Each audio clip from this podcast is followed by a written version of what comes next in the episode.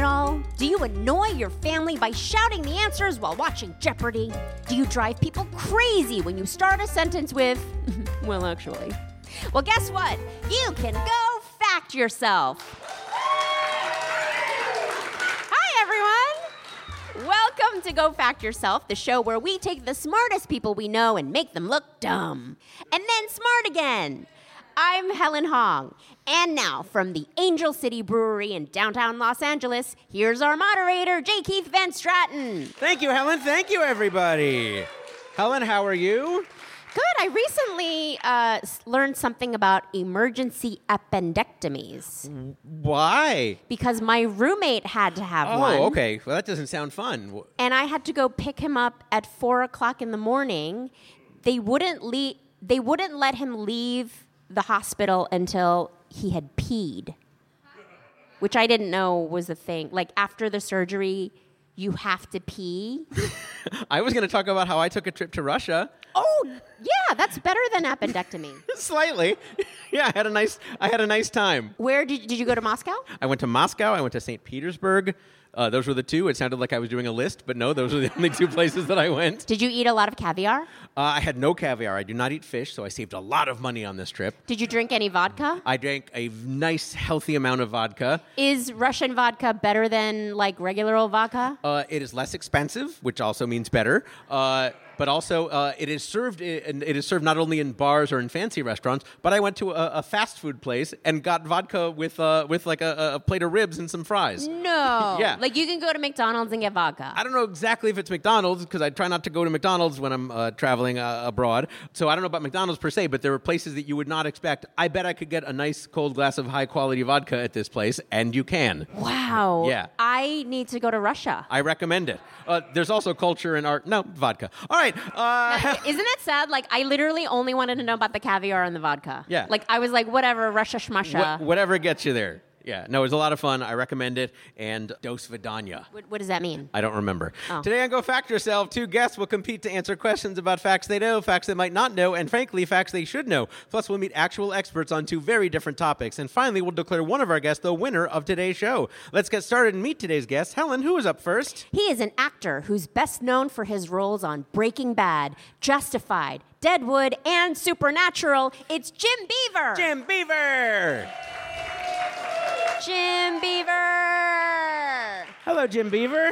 Please sit right here. Have a It's seat right here. you. Yep. Uh, Helen is reacting to the fact that it is you because you've seen him on so many shows You've been on on television. so many shows that, like, you're one of those people that I'm like, I know, I know you, but how? I decided that if I ever write an autobiography, it's going to be called How Do They Know Who I Am? I thought you did write an autobiography. Sequel, man. Oh, the sequel. Okay. the first one was called "I Know Who I Am," and then the second one was "How Do They Know Who I Am." Uh, Jim, it's wonderful to be with you. I've known you for several years, and uh, uh, y- we've been trying to get you for a long time. It is hard to book Jim Beaver for an unpaid gig uh, because you seem to work a lot and prefer uh, being paid. It's it's getting easier. Well, I'm sorry you did not have a gig at this one day for that reason, but I'm all very happy that it worked out to have you today. Uh, Wait, you've been on some amazing shows Breaking Right? Bad, Justified, Deadwood. yeah, do you ever play a guy who doesn't know how to use a gun or act tough?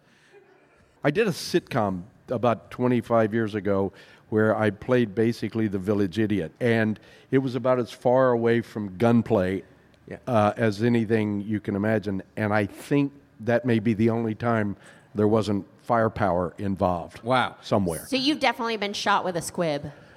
Oh, I've been shot with a squib. Yeah. Man. and I have shot people with squib. Wait, so just so people know, like, Mm-hmm. who did you play in Breaking Bad?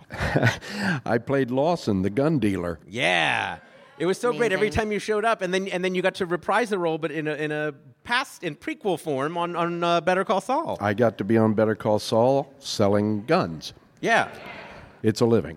Uh, is it true that you, in- of all the things that you've done, would you say Deadwood had the best writing of anything you've done? Yeah, it's it's Deadwood was the greatest project I've ever been associated with. It was the most brilliantly written, the most enjoyable to act, the most uh, important to my career. Sure. the most f bombs in a minute. Oh yeah, I'm sure. Yeah, yeah, I, I'm sure there's some sort of record And there. is it really on the page when you read that for the first time? You're like, oh man, this is this is going to be amazing. Yeah, I mean the difficulty with Deadwood was that it could be on the page the night before as you're rehearsing in your uh, at your home and getting ready for the next day, and then you'd show up on the set and uh, rehearse for an hour or so, and then David Milch, the creator, would come to the set and watch you, and then he would throw it all out and write you a new monologue. Uh, that you had to do eight minutes later. And did you like that working like that? It scared the hell out of me, but it made me a braver actor, and I came to really like it. That's terrific. Now, another thing I wanted to ask you about. Uh, you wanted one of your topics to be the actor John Garfield uh, today, but uh, you actually had written a book about John Garfield, so that was not that was not quite allowed. But what I'm interested is that you wrote this book at a time when it was not so easy to see an actor's work. How did you go about seeing John Garfield's work? Well, I wrote this book on John Garfield while I was in college as an alternative to studying. Okay. And um, Did this, they not have drugs back then? What was the what was the issue? well, you know, I, I, af- after Vietnam, I was kind of, you know, it was that was old hat. Okay. and um, I um, uh, this was this was the late '70s, and that I decided to write this book. And there was they not only was there no internet, there was no th- video stores, there were no. Uh, VCRs even really. There were three channels. Yeah. Um, and uh, and they went off at midnight, and uh, I would do things like Wait, what? yeah yeah. yeah. You heard had that to rumor. walk from the sofa to the set to change channels. Oh my god. Yeah. Anyway, I would do things like uh, scour TV guides to see when a John Garfield movie was playing somewhere. And we had these regional TV guides that would cover like half the state. And so sometimes I would get in my car and drive 80 or 100 miles to some gas station and plug in my TV set so that I could watch a John Garfield movie at Stop. 3, 3 o'clock in the afternoon. You were obsessed. I was trying to write a book, man, you know? And it worked. You were able to see several of his movies like I that. saw a lot of his movies like that. I could watch them all tonight on the internet. Yeah. But I did a lot of driving for that book. Well, thank goodness it's a lot easier to see your work now, and what a collection of work it is, Mr. Jim Beaver. Helen, against whom will Jim be competing tonight? She is an actor and comedian who you've seen on At Midnight and Modern Family, and whose new comedy album, Sad Lemon, is out in July. It's Erica Rhodes. Erica Rhodes. Erica Rhodes. Hi, Erica. Please have a seat right there next to Jim. Erica brought her purse. Yes, you never know. Yes. Erica, did you know that the TV sets would just go off at midnight? What do you mean? I know. yeah. They We're went shook. off? Yeah. Well, no, the TV itself didn't go off. You could leave your TV on, but there would be no programming. Wait, back in the day? Back in the day. There was like a bedtime, like an official bedtime? That's right. The TV went to sleep. That's so weird. I never knew that. Yeah. I know. Have you guys heard of a smoking section?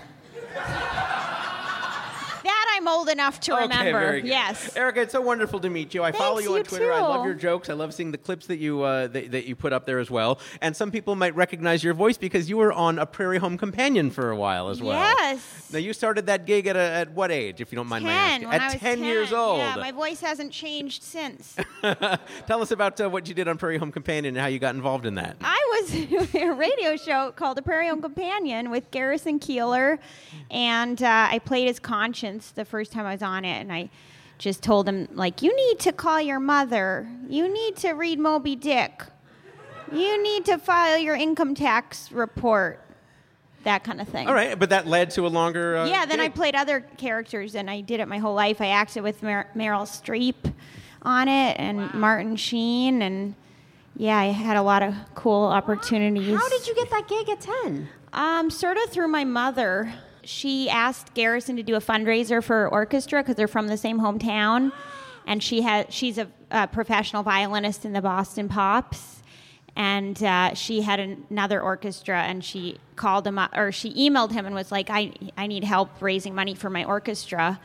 And she referenced something in one of his books that was about eating a live chicken in order to in order to have a band like like he said it in his book about eating live chicken so she said please don't make me have to eat a live chicken and that's to what ra- did it. And that's what did it because she referenced his book. You know, she showed she she read up on him, and and they were from the same hometown. Wait, is your mother from Lake Wobegon? Lake Wobegon's a made up place, but sorry to break it to you all. Oh. I'm leaving. Helen, come back. it's fiction. It's all fiction. I thought Lake Wobegon was the town he was from. No, he's from Anoka, Minnesota.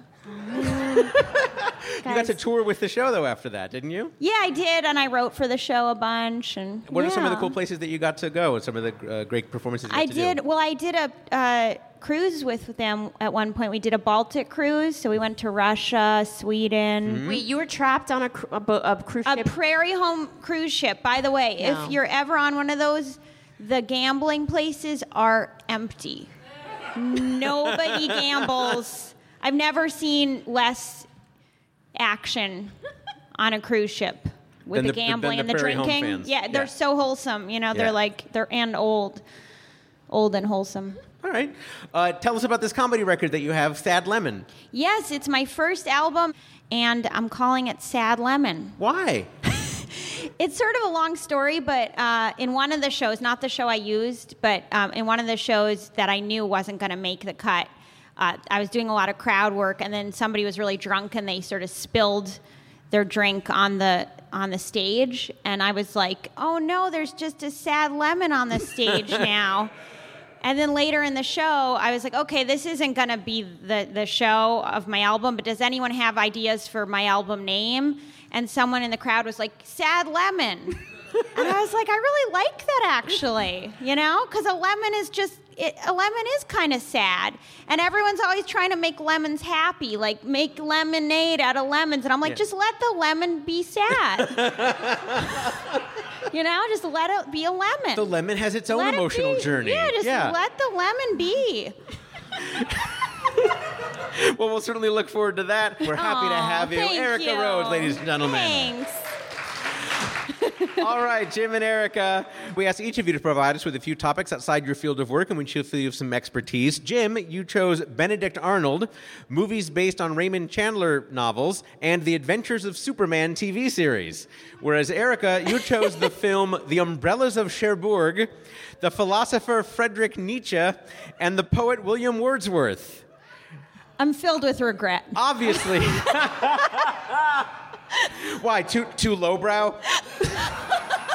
I know nothing about any of them. Did you really just choose those at random? No, I mean I was interested in all of them, and Okay. I, I enjoyed them at different times in my life. But Yeah. I I can't tell you any facts. Well, we'll s- we'll see about that. Uh, you certainly, though, have made it appear that we're doing a very cerebral highbrow show, and we're certainly grateful for that. Just you wait. Just you wait. now, later on, we're going to ask you some in-depth trivia questions about one of those topics. But first, we're going to get your thoughts on something you might know nothing about. It is time to split some hairs with our "What's the Difference" round. We'll have one question for each of you, each worth up to two points. If either of you gives an incorrect answer, the other person has a chance to steal. Your topic today: going Dutch. First up and going Dutch is Jim. Jim, your question comes from a listener, James Callan of Washougal, Washington. Jim, they both provide the world with wooden shoes, tulips, and people named Van Stratton. But what is the difference between Holland and the Netherlands? Holland and the Netherlands. The Netherlands is is the translation of the Dutch name for the country, and Holland is. It's kind of like in Germany they call Munich München, but everybody else calls it Munich. It's kind of like the foreigner's name for the country. Okay, so in other words, they're they're actually this. It refers to the same thing. It's just one is the local name and one is the, the foreign name for calling it. That'll do.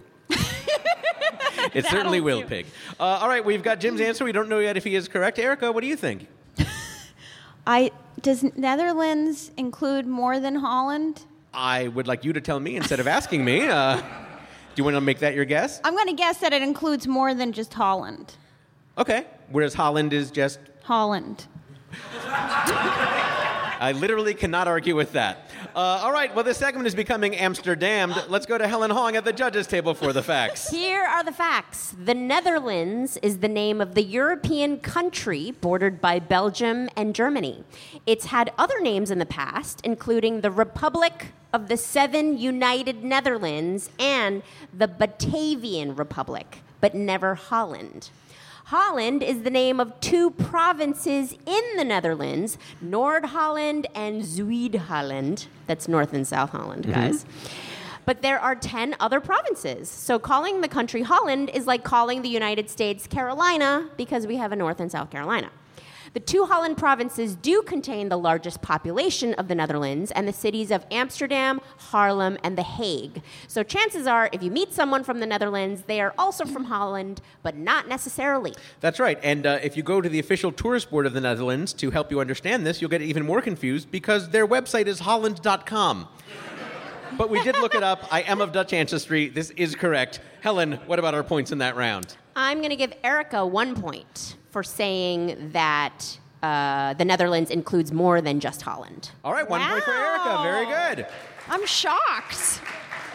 To see what happens when you that- phrase something yeah. as a statement instead of a question. That might be my only point in this whole game, so I'm going to revel in it. All right. Well, please do revel, but don't uh, don't forget you have to answer this now because up Uh-oh. next in going Dutch is Erica. Erica, they both have helped keep the Dutch people dry, but what is the difference between a levee and a dike? A levee and a dike. Um, a levee and a dike. Mm-hmm. Oh man, I don't even know. All right, well- um, well let me guess. Yes, that's a Um, good strategy. A levee has two openings or something, Okay. two ways it can go, All right. and dike has one way it can go. Has one way it can go. The water. The wa- oh, the water is what you're referring to by it. Okay, so the, Something so like a, a that. levee has two ways for the water to go, and a dike only has one way for it Yeah, to I'm go. just totally guessing.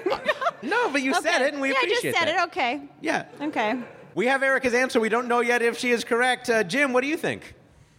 I think a levy holds back um, things like rivers and canals, whereas a dike holds back the ocean. All right, well, it is time to wash away this segment. Let's go to Helen Hong at the judges' table for the facts. Here are the facts. A levee is an embankment that is built to protect land that is already dry but is threatened by flooding. Because most of New Orleans is at or below sea level, it has a series of levees to prevent flood events from high water in the Mississippi River or from storm surges during hurricanes. The worst damage to New Orleans from Hurricane Katrina came when more than 50 levees failed. A dike is an embankment that is built in order to dry out and reclaim land that is already underwater, often below sea level. The dike is built to wall off the area you want to dry out, and then the water is pumped out of that area, making the land usable. That's right. Now, traditionally, that pumping was done with the use of windmills. And since the Netherlands has grown larger over the centuries as they have built dikes, the country became associated with those windmills and with me. Helen, how about our score at the end of that? Yeah, I don't think either one of you guys got that right. I don't think so either. What is our score at the end of that round, though? At the end of that round, Jim Beaver has zero points and Erica Rhodes has one point. That's right, but those scores are bound to change as we move on to questions about topics our guests have chosen for themselves. It's all up ahead when we come back on Go Fact Yourself.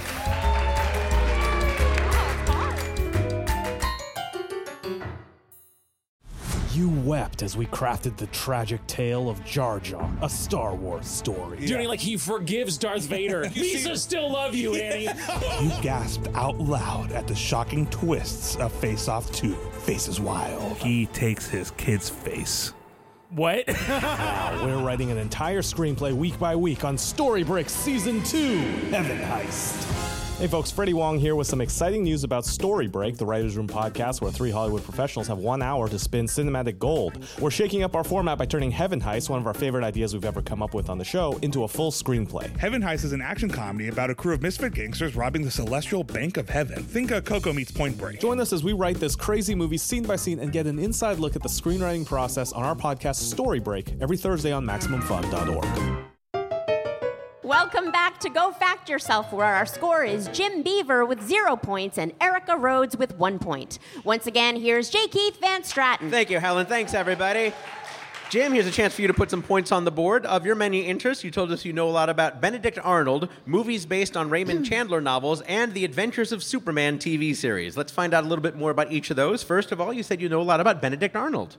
Yeah, I, um, I, I, I stumbled across a book about him 20, 30 years ago and read it and was kind of shocked at everything I had misunderstood about him and realized that he was not only uh, the most famous traitor in American history, but he was also one of the greatest heroes in American history. And there was a lot about him that was misunderstood. And I seem to be a sucker for misunderstood people. you can relate to that. Uh, all right, you also said you know a lot about movies based on Raymond Chandler novels. Oh, I, I just dig movies, and somewhere in my 30s, I started reading Raymond Chandler novels and discovered there were a whole bunch of movies made from them. And uh, um, I mean, what's not to love? There, Like, like what, for example? Yeah, what are some of your favorites? uh, the Big Sleep, Farewell, My Lovely, uh, The High Window. And did you go to gas stations to watch these as well? No, no, just crawled under the house like most kids. And what do you and what do you think about uh, what do you think it is about Raymond Chandler movies that appeals to you so much? Well, there, it's there's uh, the hard-boiled detective genre uh, when it's written as well as Chandler wrote it is uh, vastly appealing to me, and uh, um, it's a you know it's a it's a a fictional world. It does it's a it's a, a, a fantasy in a way. You've got this private eye who solves crimes and gets into people's private lives. And it doesn't bear much resemblance at all to real detectives Hmm. who are mostly, you know, just sneaking around trying to catch somebody for a divorce or something. And I hear he was rather misunderstood as well. Yeah. Yeah, which appeals to you as Yeah, well. it fits. Also, and then finally, you said you know a lot about the Adventures of Superman TV series. Well, I'm a baby boomer. N- I mean, I don't look like one, but yeah.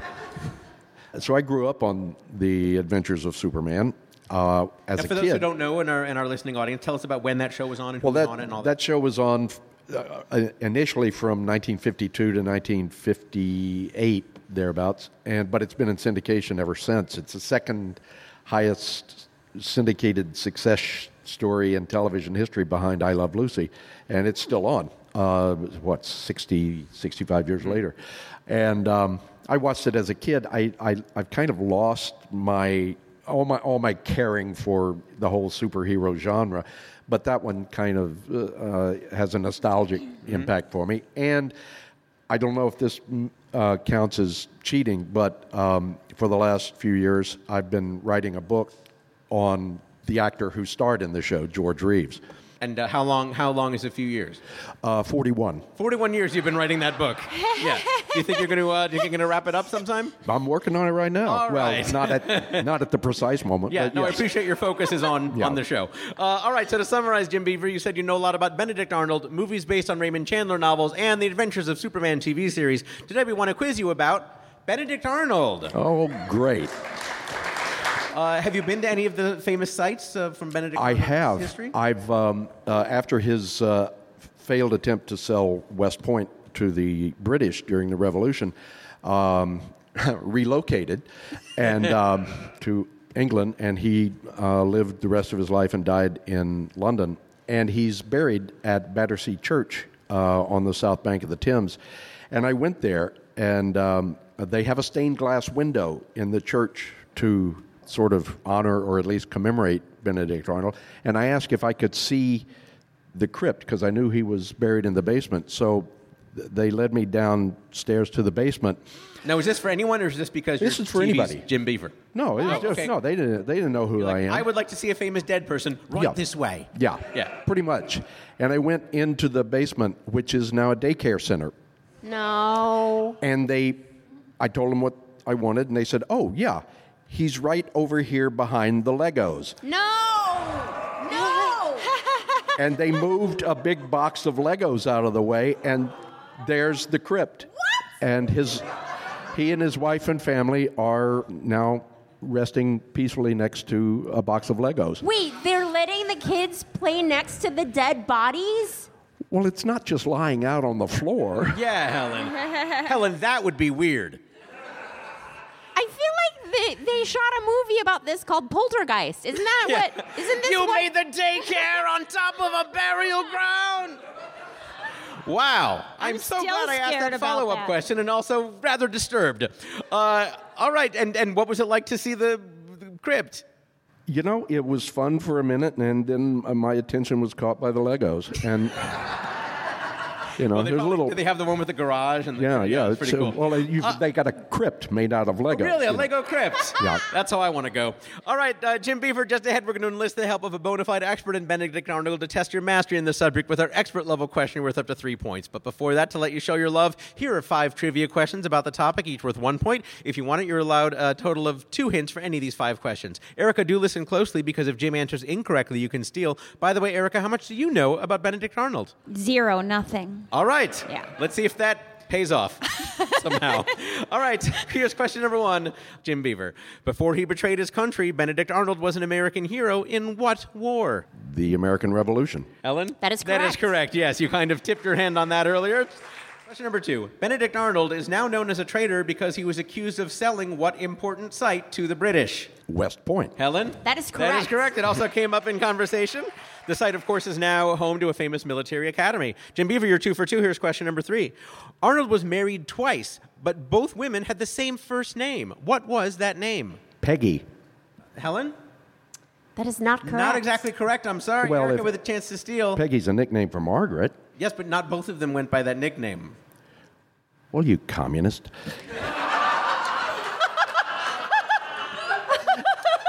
You go to Russia for one week and suddenly everybody calls you a communist. Say, Erica, you have a chance to steal. Any guesses? Margaret? Helen? That is correct. it did pay off. Good job. I paid attention. Yeah, no, it's good. You know, sometimes when you when you just when your mind is blank, the answer just somehow answer is usually magically in the just enters your question. consciousness. Uh, all right, let's see if we can bounce back with this one. At the Battle of Saratoga, Benedict Arnold was shot. In what part of his body was he shot? And what piece of clothing is now immortalized in a statue at the site? He was shot in his leg, and there is a statue to his boot, which does not bear his name. Helen. That is correct. That is exactly correct. Very good. There was a law that was passed that his name could never be engraved in the United States, so neither his name nor his likeness appears on that monument. It is just a boot engraved in stone. Wait, like inexplicably, there's just a s- uh, like a I mean, stone they boot. hint at it. They say honoring a great hero at this site, but they never say Whose who he name was. we're not going to mention. exactly. Have you been there? Yeah. I have not been there. Ah. No. Oh, the next ne- next trip. I hear they have great TV reception there. Uh, all right, finally, question number five. Before his career in the military, Arnold served for several years as an apprentice in a field in which he later started a business. What was that field? It's an apothecary, I believe. Helen. That is That correct. is correct. Wow. Very, very good. Uh, he, that's right. He, he actually had a couple other businesses, but apothecary was the one that he had apprenticed in for several years. All right, you did quite well in that, uh, Jim Beaver. But now here's your expert level question that requires multiple answers. It is time for your cluster fact. Boy. Thank you. this question is so high level, we'll be bringing on an expert to assess your response.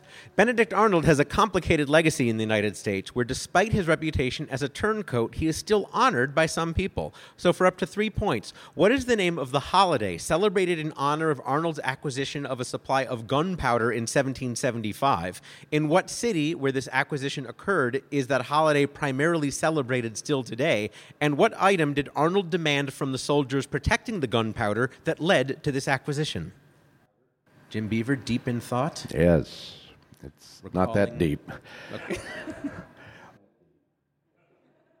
1775. Mm-hmm. 1775 was Fort Ticonderoga, What's the name of the holiday? the holiday, Has to do with acquiring gunpowder. the gunpowder holiday. The gunpowder holiday? gunpowder holiday. Erica is enjoying that answer. That's funny. Um, like Lent? Yeah, this is um, And then what city? okay. This is I'm going to say this is Danbury, uh, Danbury, okay. Connecticut. Wow. And Connecticut, all right. And then what did he uh, what did he demand from the soldiers who were protecting the gunpowder that led to the acquisition of that gunpowder? he demanded from the soldiers who were protecting it. Yes. He demanded the yeah. I- I'm going to say the key to the armory. The key to the armory. All right. Uh, Helen is taking note of your answers. We have an expert on hand who can tell us for sure. Helen, who do we have tonight? Here with us tonight via Skype from his home in Amsterdam is an award winning author of several books on American history, including Turncoat, Benedict Arnold, and the Crisis of American Liberty. It's Dr. Stephen Brumwell. Dr. Brumwell, hello. Hello. Uh, thank you so much for joining us. Uh, what time is it in Amsterdam right now? Uh, it's just coming up to five o'clock in the morning. Well, Wow. well, we're especially grateful that you either stayed up late or got up early to join us. Well, I'd love to say that I just got in after uh, a hard night on the, the tiles in Amsterdam, but unfortunately, I've uh, just got up. Oh, excellent. But uh, No, I'm uh, very pleased to be with you. So, uh, and I've been enjoying the show. Well, thank and you very I especially much. enjoyed uh, Jim's uh, anecdote about the uh, the crypt. I, I still Batters- can't believe it. have, you, have you visited this crypt as well, I imagine? I, I have, but I have to say I didn't see the Lego. Oh, you that- missed out. I took them with me. I still can't believe they're letting little kids play over the dead body. I kind of like to think that uh, Benedict Arnold and his wife uh, Peggy Shippen, Margaret Shippen, would kind of like that in a way. They were into that kind of thing? What are you, what are you saying? Wow.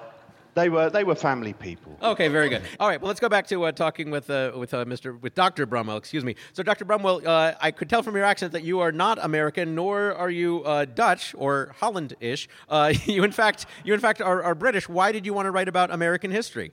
Well, I've always been uh, fascinated by history ever since I was a kid, and American history. It was I basically, you know, grew up in the '60s, and I can remember when I was very young. It was the centenary of the American Civil War, and along with my schoolmates, we used to collect these uh, packets of uh, chewing gum cards all about the American Civil War. And there were these brightly coloured cards with these vivid scenes of Johnny Rebs and Billy Yanks fighting each other.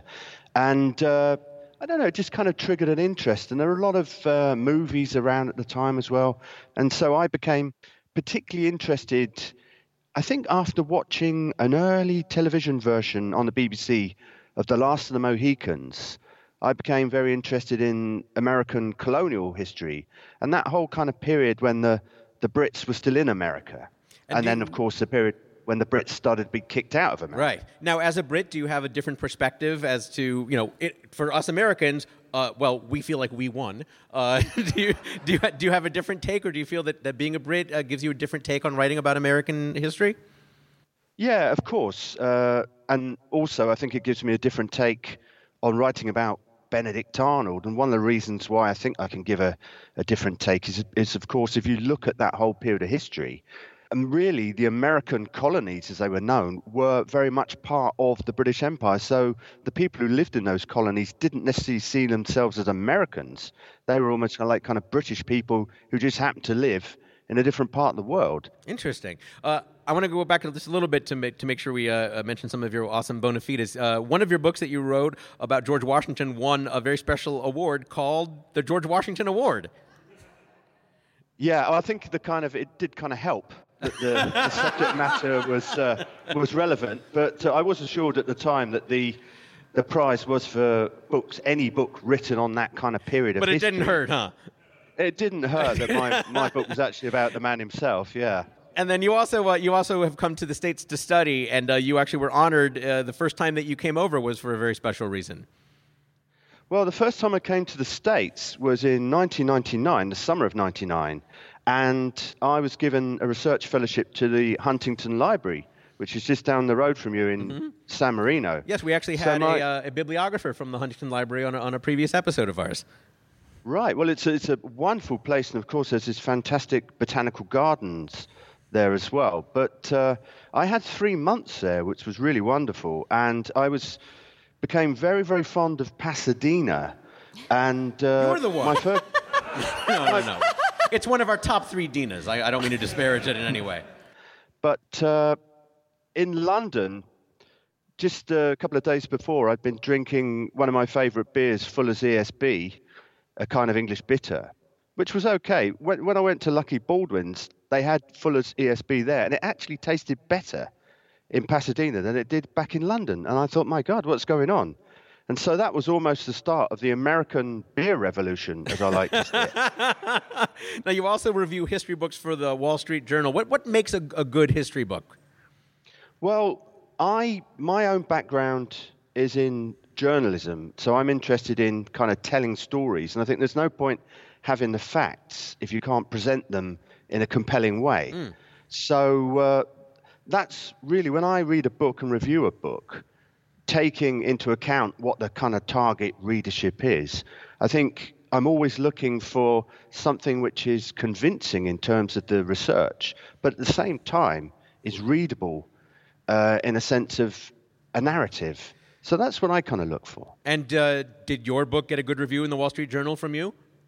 Uh, not from me. Okay. Uh, it probably was. It, it wa- Unfortunately, if only they would let me uh, to do that under a under a pseudonym, I'm sure I could have uh, given it a stunning writer. But you were a writer with integrity, which we appreciate. All right, let's go talk about uh, Benedict Arnold. Wait, Uh, one before we move on, can I ask you a personal question?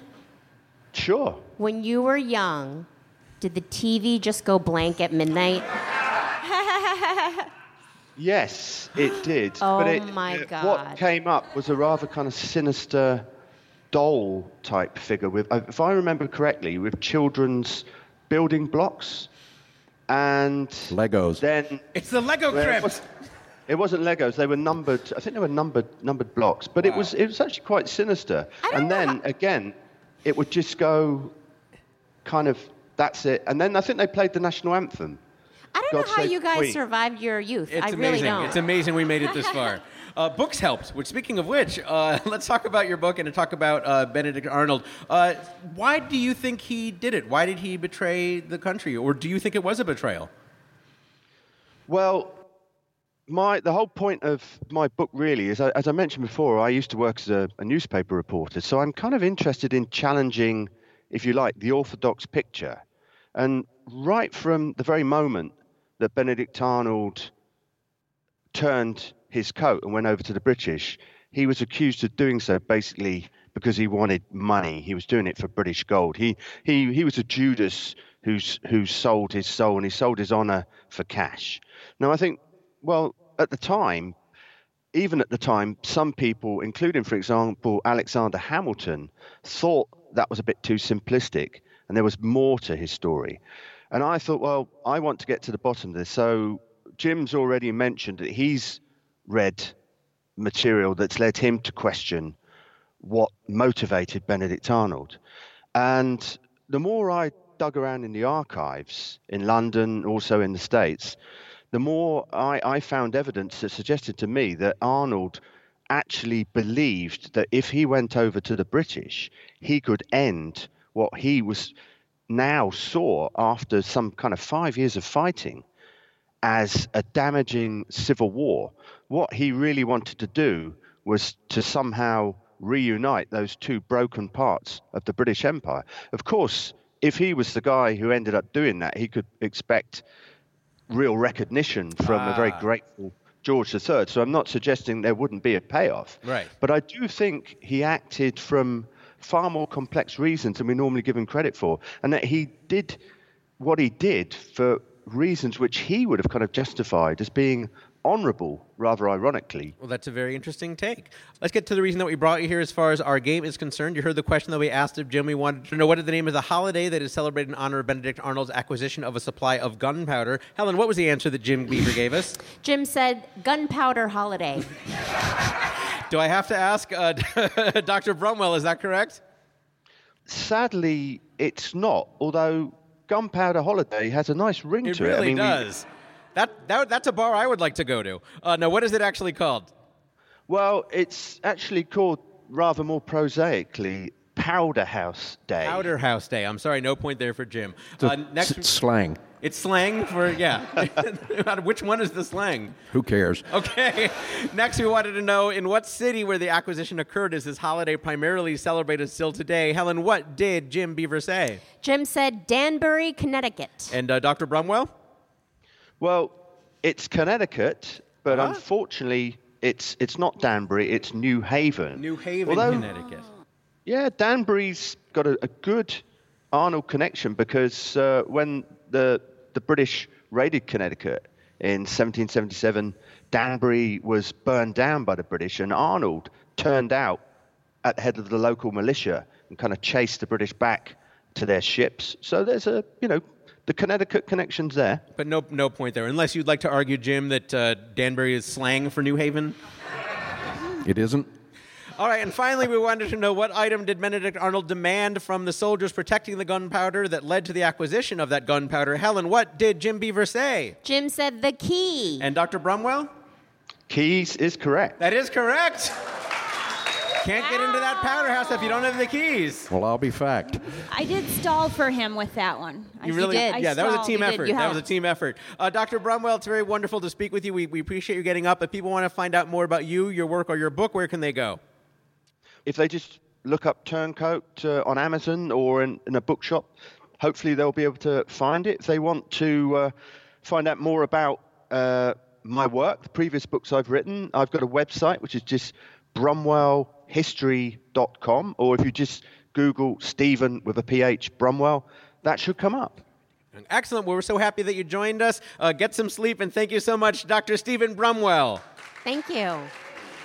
Thank you so much. Thank you, Helen. Let's get a score recap as we go into our next round. At the end of that round, Jim Beaver has five points and Erica Rhodes has two points with a round of questions coming up. That's right, we're going to talk with Erica about a topic she knows about. Plus, later, Jim and Erica will go head to head in our Fast Facts round, all to find a winner on Go Fact Yourself. Hi there, I'm Winston Knoll, and I play a bunch of characters on Mission to Zix, an improvised science fiction podcast. And this is our incredible sound designer, Shane. Hello. Shane makes it possible for me to fill our galaxy with ridiculous characters. such as the Grand Gulam of the planet Fleur. And the sentient starship, the Desil Maj, man. And Beano. Beano loved character actors with versatility. And Finifer J. Ryan, Lone Shark. And of course, AJ2884, the defective clone trooper. Some say clone, you call it Well, I'm sure technically we're all clones. Shut up with that clone stuff, shut up. There are five other cast members too, but I sort of feel like I'm the alpha. Okay, that's fine. The season finale of Mission Zix is coming up next week, so this is the perfect time to dive in and catch up with our intrepid crew as they explore the Zix Quadrant. Give Mission to Zix a listen on Maximum Fun. Welcome back to Go Fact Yourself, where our score is Jim Beaver with five points and Erica Rhodes with two points. Once again, here's J. Keith Van Stratton. Thank you, Helen. Thank you, everybody. Erica Rhodes, of your many interests, you told us you know a lot about the film The Umbrellas of Cherbourg, philosopher Frederick Nietzsche, and the poet William Wordsworth. Let's find out a little bit more about each of those. First of all, you said you know a lot about the film The Umbrellas of Cherbourg. Yes, that's my favorite film. And tell us, tell us why and how many times Um, well, you've seen it and all I that. saw it when I was about 16. My mother showed it to me. It's the most romantic film I've ever seen. It's French. It is so beautifully shot, and it's it's kind of a musical, but in a very classy, tasteful way. Mhm. And it's just so sad. You like that it's Yeah, sad. I was a romantic as a kid. You know, I, Yeah. I was very, and then, and then when my boyfriend broke up with me when I was about 17, 16 or seventeen, he came back from he he went to a conservatory. He was a violinist, and he went off to actually Rotterdam conservatory and he came back and broke up with me and it was so dramatic that i had him put on umbrellas of cherbourg as he was breaking up with me So I it's said, become- put on umbrellas of Cherbourg. I'm gonna watch it now. You're the most like refined. Like uh, my boyfriend came back from the conservatory, and I made him put on umbrellas of Cherbourg. and then I dug my key into his Aston Martin. I mean, that's, uh, that's lovely. So it's kind of was a soundtrack know. of a soundtrack of an important time in your life. Yeah, I grew up with classical musician parents, so Well, that might explain the next topic. You also said you know a lot about the philosopher Frederick Nietzsche. Okay. we'll see about that. well, why do you think you know, and what what is it uh, that appeals to you about Um, Nietzsche? again, I, I seem to have p- chosen things, topics I studied in high school, but I'm not sure I really remember much. All right. But he's a nihilist, you know, he believes in. He's kind of he's also very dramatic, which I liked about his philosophy. It was very, you know, kind of over the top. Mm-hmm. Mhm. And it's all about like, you know, people need to struggle in order to find the meaning in life. Yeah, which the I- dude's a bummer. yeah, but uh, he's a romantic too. I think I, f- I found him romantic. You know, he's like find what's I don't know if he said this. Maybe that was Bukowski. I mix them up now. Who did, did you listen to contemporary music when you were a teenager? No.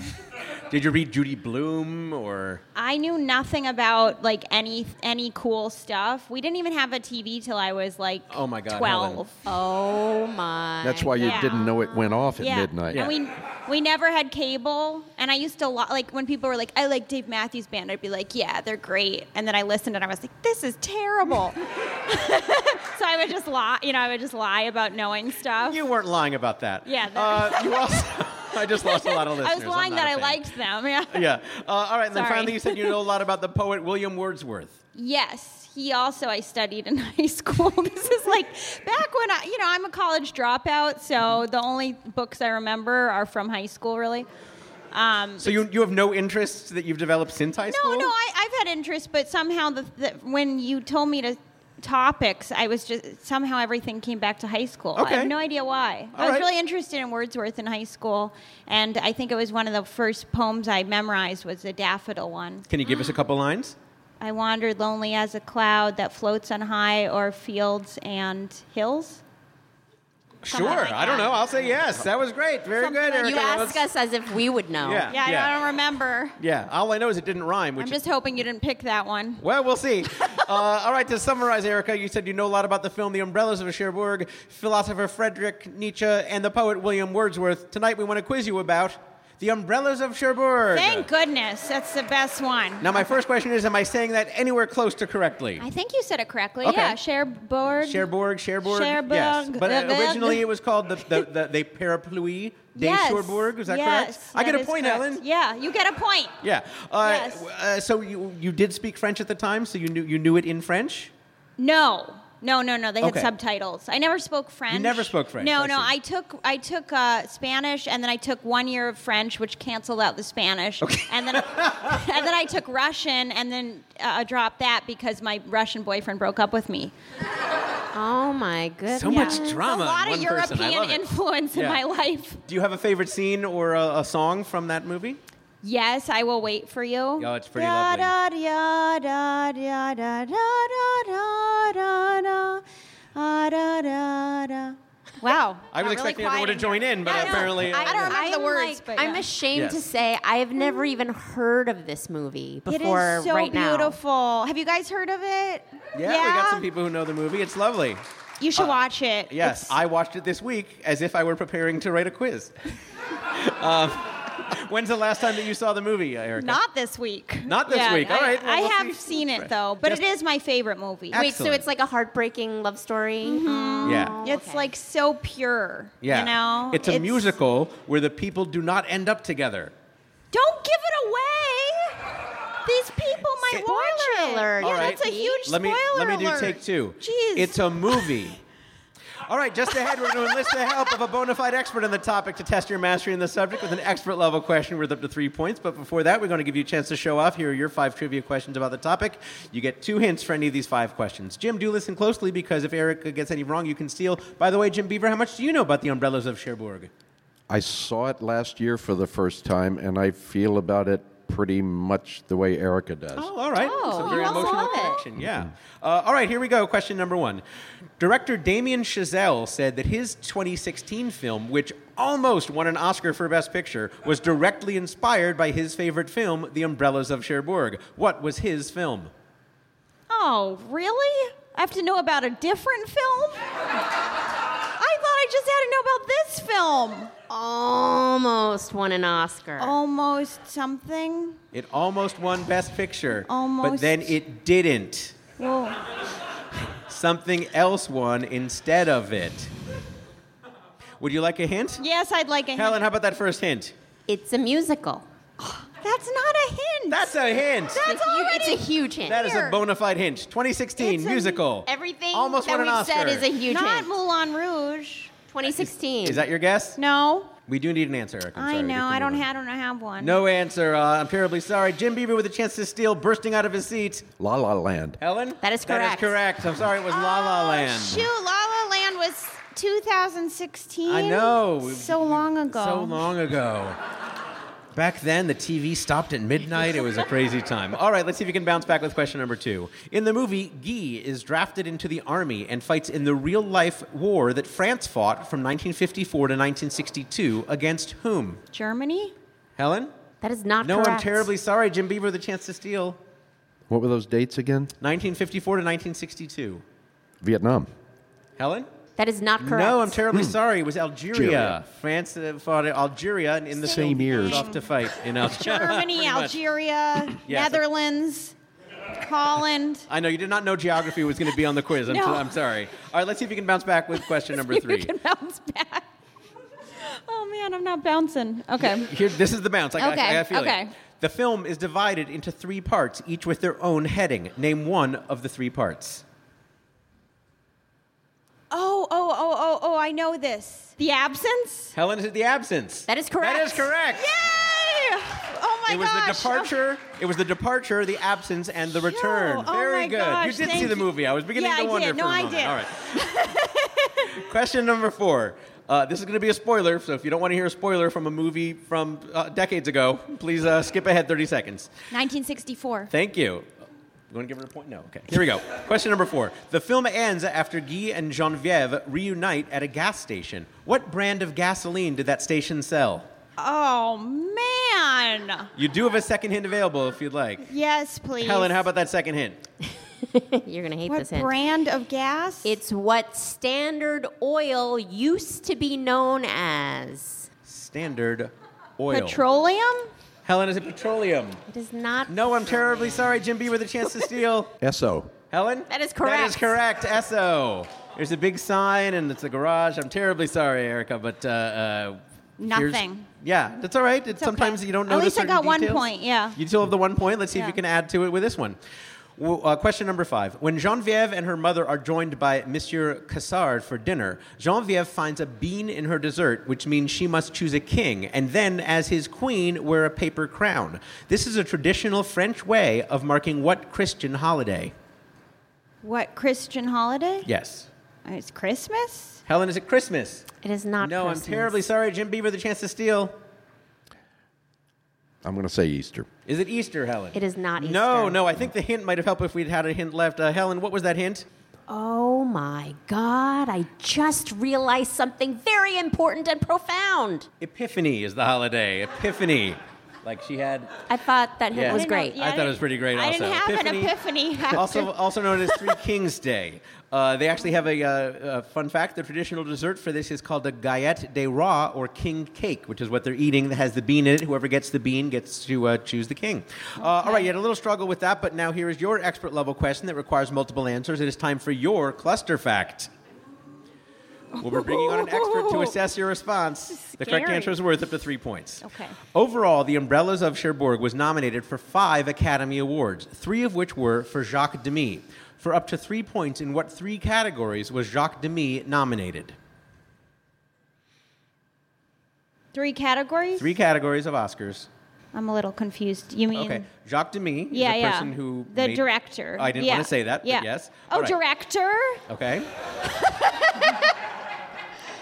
Okay, film composition. Okay. The screenplay and director. All right. Helen is taking note of those answers. We have an This is expert on very hand who can hard. tell us for sure. Helen, who do we have tonight? Here with us tonight is a singer and teacher who taught the umbrellas of Cherbourg in her film studies class at UCLA. It's Dr. Betsy Bogart. Dr. Betsy Bogard. Come on up here, Dr. Bogard. Oh, she's here. She's here. She's about to sit right next to you. This is so exciting.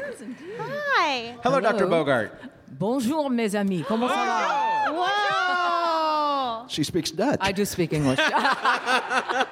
Will you teach me how to say parapluie? Les parapluies. Le Yeah. le parapluie. De Cherbourg. De Cherbourg. Cherbourg. You don't pronounce the G at the end. Ah, to Cherbourg. Cherbourg. Cherbourg. Cherbourg. Oui, Cherbourg. voilà. Wow. I'm Excellent. I am Très bien. learning something. Oh. Maintenant. I am learning something maintenant. Yes. that Ah, C'est means now. c'est formidable. Yeah. Uh, bonjour, uh, Professor uh, Bogart. Uh, now, let, we're going to talk about your teaching and uh, your academic work, but you also are a professional musician and singer. That's right. Tell us about that. Well, I, I uh, was a professional entertainer for about 20 years, in- and I was I had a I, I sing and play piano and guitar. And I had an opportunity to, a lot, to do a lot of gigs in Europe. And I actually had studied French before that.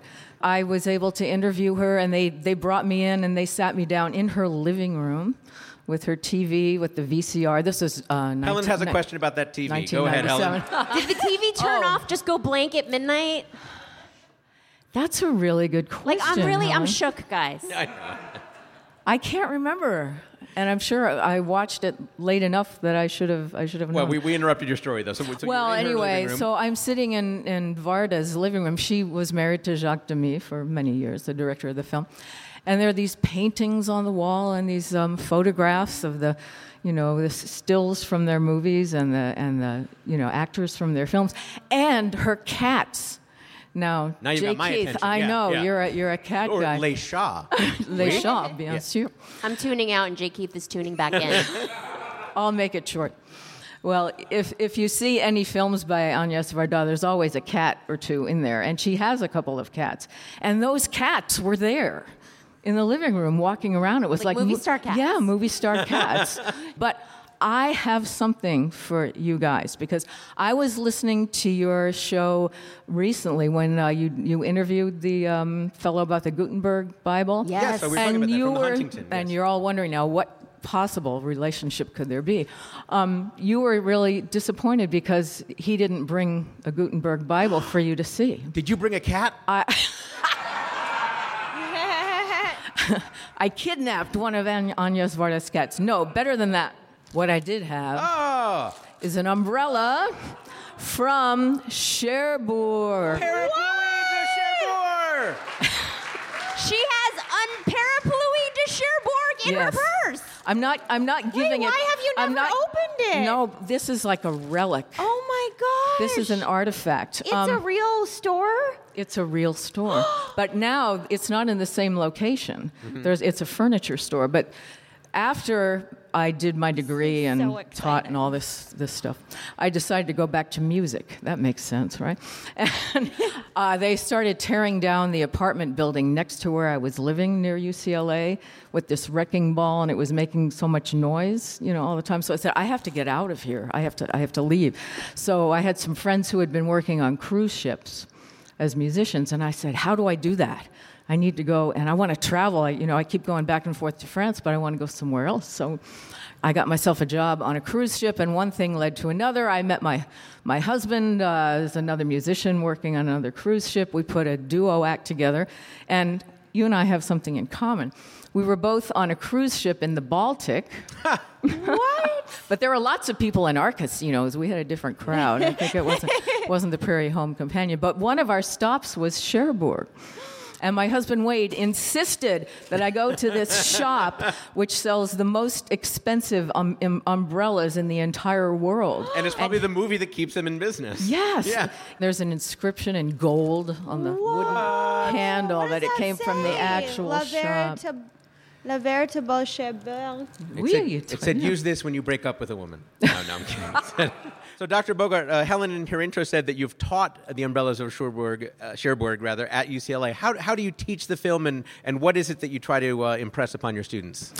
Well, I think the film sort of teaches itself. It is so unique. Um, it's you know the whole thing is sung. It's not like a real opera. It's like an operetta. And when you first, I love to get students' reactions when they first see it, because they're not expecting it to be that, and it's not something that you know the first the first line is c'est terminé it's you know it's in the garage it just kind of you know this jazz music kind of hits you and people are so shocked they don't know quite how to take it but after a while you just kind of start accepting that that's you know that that's how it is so then i like to get their their reactions and of course the colors just knock your eyes out i when i um, when I was in Paris doing my research, I got a chance to meet the um, production designer and uh, his wife, who was the costumer for the, uh, and you know the, the how they they matched the costumes, the colors, the costumes, and the wallpaper, and the and then Yes, painted the- every painted single the wall. scene they match their, her dress will match the wallpaper. What? Yeah, it's really You very gotta pretty. watch You the have- You gotta watch it, You Helen. have I to do. watch the It's so film. When the TV beautiful. goes off at midnight, put this movie in and you'll enjoy it. Uh, so, what was revolutionary about The Oh. Umbrellas of Cherbourg? Well, it's just a really unique film at any time. Um, in in uh, 1965, 66, or even today, it doesn't fit any sort of norms. And because it was such a collaboration between Jacques Demy, the director, and Michel Legrand, one of the greatest film composers uh, or composers of pop, popular music ever. I mean, they worked on this film for so long. They were so, for a, a year or so, they, they just wanted to do this. Jacques Demy had been um, enamored of Hollywood style musicals all his life, although more the traditional Hollywood style musical songs, dances, you know. But this was just, they said, no, let's do this and let's make the music sound almost like conversation you know, not arias or. Um, Yeah. And uh, it's it was just so unique by all those standards. And American musicals were not popular in France at that Really? time. No, they weren't, and that's another reason. Like Mary Poppins and well, this is bef- even Yeah. you know before Yeah. that, but um, that's why nobody wanted to put any um, money into this project because they said you're crazy. No, you know nobody will buy this, and they just persevered and, and they did it and they pulled it off. Well, the Academy certainly took notice, which brings me to why we brought you here tonight as far as our game is concerned. Uh, you heard the question that we asked of Erica. We wanted to know of the five Academy Awards, three of which were for Jacques Demy, what were those categories? Helen, what was the first answer that Erica gave us? Erica said film composition. And uh, Dr. Bogart? By composition, you mean? I meant the music, Oh. but I, but he didn't write the music, so that's probably not right. Well, Dr. Bogart? Well, you're only saying that because of what you just. Uh, well, I think by the composition, perhaps you meant the score. Yeah. Yeah, that's what I meant. Yeah, and Dr. Bogart? Absolutely. That is correct. That's a Very point for good. Erica. Oh. Uh, I feel like I just went off to war for a couple of years. Uh, what was the second answer that Erica gave us, Helen? Er- Erica said best director. And uh, Dr. Bogart? Unfortunately. No. No. No, it was non-nominated for Best What? Director. No, no point there. Yeah. And then finally, what was the last category that Erica said it was nominated for, Helen? Erica said best screenplay. And Dr. Bogart? Yes. That is correct. That is a point for Erica. It did get nominated for Best Original Screenplay. you. Uh, the one you were missing, it was nominated for also for Best Song Mm-hmm. for "I Will Wait for You," the one that you know well. It did Oh. Yeah, not win, sure. but it was Maybe we nominated. could sing it together. I know. No, je ne. Oh, I don't know the words. Dr. Bogart, if people want to find out more about you or your work, uh, where can they go? Um, well, my website, which is for all, all of my interest, is bbogart88, like 88 keys. Sure. At AOL.com. And uh, Wayne's, my husband, and my website for uh, the performing that we do. And I do an amazing Carol King tribute show. now, that's a, that's a logical. We'll have to have you back for that That's- topic. That's Bogart, Bogart and Boyd at gmail.com. I Excellent. Well, thank you so much for joining us, Dr. it's Betsy been- Bogart, ladies thank and you. gentlemen. Don't forget your parapluie. Oh, that's right. Please, Helen, let's get a score recap as we go into the final round. At the end of that round, Jim Beaver has seven points and Erica Rhodes has five points. Oh. Ooh, very close game. And now it is time for our final round we call Fast Facts. I will read 10 statements, and each contestant will answer with true or false. I'll start with Jim and alternate between each guest. Each correct answer is worth one point. Again, the answer to each statement is true or false. Here we begin. Jim Beaver, beavers are animals. True. Correct. Erica, beavers are reptiles. False. Correct. Jim Beaver, beavers are rodents. True. Correct. Erica, there are only two species of beaver. True. Correct. Jim Beaver, one of the species is called the American beaver. True. Correct. Erica, the other is called the Canadian beaver. True. Incorrect. No, it is called the Eurasian beaver. Jim Beaver, a beaver's home is called a nest. False. Correct. Erica, a beaver's home is called a lodge. False. Incorrect. No, it really is called a lodge. Jim Beaver, there is a town in Canada called Beaver Lodge. True. Correct. Erica, there is a hotel in Beaver Lodge called the Beaver Lodge Lodge. True. Incorrect. No, but there really should be. Are you There kidding should me? be. There is a Beaver Lodge Hotel and a Beaver Lodge Motor Inn, but I feel this is a wasted opportunity. And finally, Jim Beaver, there is a cleaning service in Beaver Lodge called Leave It to Beaver Lodge. Falls. We're not counting that one. Let's give a nice hand to both of our guests, Erica Rhodes and Jim Beaver, as Helen tabulates the final score. Helen, are you ready to announce a winner on tonight's episode? I am at the end of the game. Erica Rhodes has seven points, and Jim Beaver has 12 points. Congratulations, Jim Beaver. You were the facting champion on Go Fact Yourself. A hearty, friendly handshake from the competitors. Jim, what will you do with your championship? I, th- I think I'll uh, dunk it in the water until it drowns. Fantastic. All right, who wants to plug things? Uh, Jim, what do you have going on? Where can people find you? Um, getting ready to start, I think, season 15 of Supernatural. Wow. Wow. And I, uh, I cross your fingers. I'm told I'm going to be in the next film by a recent Academy Award winning director. That's all I can say. Oh. Well, thanks for joining us. It's wonderful to share the stage with you, Jim Beaver, ladies and gentlemen. Erica Rhodes, what about you? Where can people find you? Um, uh, you can go to my site, ericarhodescomedy.com, and you can follow me on Twitter and stuff like that at Erica Rhodes. And your record is out now. Yes. I'm old because I call it a record, but what do the kids Sad- call it? Sad Lemon. Sad Lemon. Yeah, you can call it whatever you want. As I'm- long as I'm- you buy it. Yeah, just Erica buy Rhodes, it. we're happy to have you here. Thank you. Ladies and gentlemen, my hosting partner is the lovely and talented Ms. Helen Hong. You can find my performance calendar at helenhong.com and follow me on the socials at funny Helen Hong. She is funny. She is Helen. She is Hong. She is funny, Helen Hong. Uh, and me, you can find me on Twitter at J underscore Keith and on Instagram at jkeith.net, all spelled out. That just leaves me to thank Jim Beaver, Erica Rhodes, Dr. Stephen Brumwell, Dr. Betsy Bogart, Helen Hong. Please like us on Facebook, follow us on Twitter and Instagram, all at GoFactorPod, and rate and review us on Apple Podcast. I'm J. Keith Van Stratton. Good night. Like what you hear? Come see us live. It's free. Go to gofactorpod.com for our schedule and tickets. And give us a five star review on Apple Podcasts, like MorgLaugh113 did. He, she, or they said, so much fun and so addicting. Thanks, MorgLaugh113. Helen? Go Fact Yourself is a panel quiz program devised by Jim Newman and J. Keith Van Stratton and comes to you via transcription from the Angel City Brewery in downtown Los Angeles. Questions on Go Fact Yourself were compiled by the Trivia Industrial Complex. It is produced in collaboration with Maximum Fun. Go Fact Yourself's theme song and incidental music were written and performed by Jonathan Green. Maximum Fun senior producer is Laura Swisher. The show is edited by Julian Burrell. Dave McKeever is our live sound engineer. Special thanks to Bruce Smith, Scott Langto, Cliff Gallagher, Lucia Schultz, Clint Tauscher, Dave Bianchi, Eric Tran, and Christine Velada. I've been Helen Hong. Let's go to Cherbourg! Allons-y! Allons-y à Cherbourg! Hey everybody, Jay Keith here. Make sure to tune into the next episode of Go Fact Yourself with our guest Jenna Friedman. Well, a lot of people do improv, but not a lot of people know about the history. Tell us about why you know that and uh, what do you like about improv Uh, well, I just had studied it for a paper that I wrote. Improv doesn't really pay the bills, and it's this very like um, privileged art form for people who just have like the resources to like take classes and stuff. And so that's kind of what my angle was when I was studying it. And then Sharna like read the paper and like cut me from my team, Aw. and that's how I got into stand up. And Jack O'Brien. I was hired to launch the website for Cracked Magazine. I was not a fan of Cracked Magazine growing up, um, so I just kind of started a humor website that I would want to read. People were like, you know what? I'm going to do the Game of Thrones website and make it about puppies. Yes, I would say Cracked the magazine was very comparable to Game of Thrones, almost identical.